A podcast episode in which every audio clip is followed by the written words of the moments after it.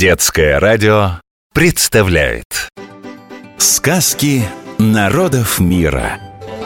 Поговори со мною Фудзи-сан. Японские сказки. Далеко на востоке, посреди самого большого в мире океана, стоит белоснежный мост, что соединяет небеса и землю. Имя ему Фудзияма, достопочтенная Фудзисан, священная гора. Глупец тот, кто ни разу не попытался на нее взобраться, так говорят в Японии. И если вам будет дарована встреча с мудрым духом Фудзисан, то он расскажет вам немало удивительных историй.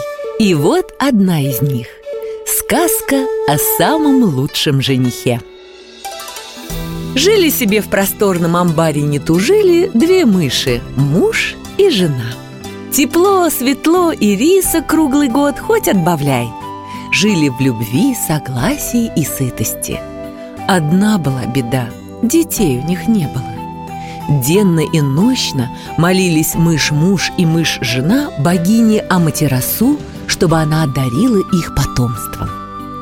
Смилостивилась Аматерасу и, наконец, послала мышиной семейке дочь.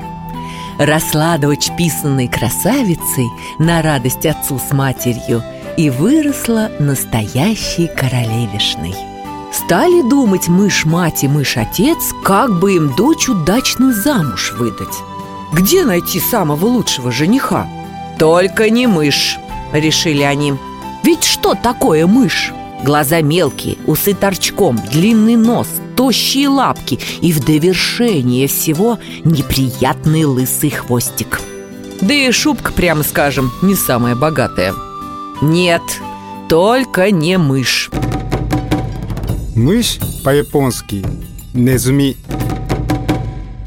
Глава семьи обязан ее защищать, поэтому должен быть сильным и смелым, утверждал мышь-отец. «Жених должен быть красивым», — сказала мать-мышь.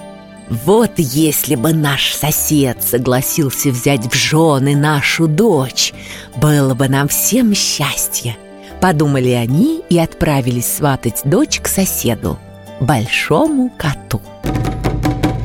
Слова «кот» или «кошка» по-японски звучат одинаково. «Неко» – кошка – одна из самых популярных животных в стране. В домах японцев часто можно встретить фигуру кота с поднятой лапой. Считается, что она приносит удачу, деньги и счастье. Кот был красавцем. Пышная шуба, ярко-желтые глаза, хороший голос. Что ж говорить о силе и храбрости. Кот был бы не против, думали они, иметь красивую жену-мышь, но... «Боюсь, я не самая подходящая кандидатура», — с сомнением сказал кот. «Ведь есть те, кто сильнее меня, да и красивее тоже. Я слышал о том, что есть тот, кого называют царем зверей.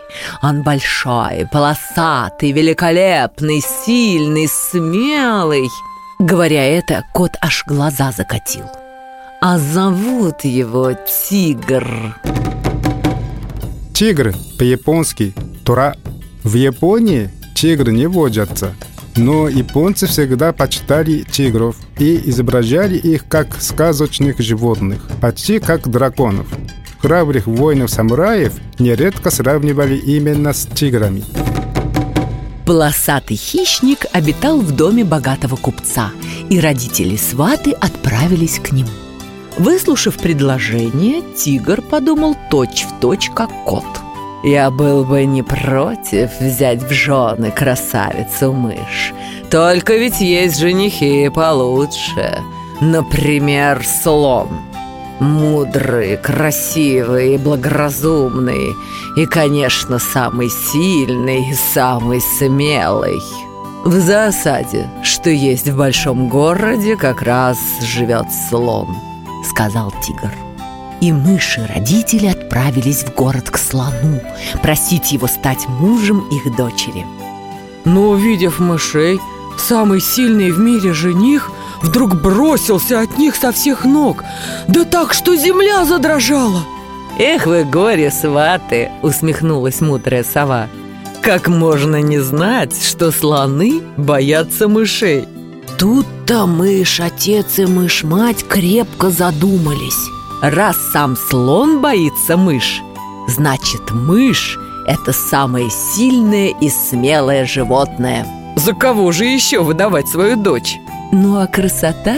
А красота в глазах смотрящего. Часто бывает, ищешь счастье за морем, а оно рядом. Повторяем, запоминаем. Сегодня мы узнали, как звучат по-японски названия некоторых животных. Мышь по-японски «незуми», кошка или кот будет «неко», тигр по-японски «тора». Сказки народов мира. Поговори со мною, Фудзи-сан. Японские сказки.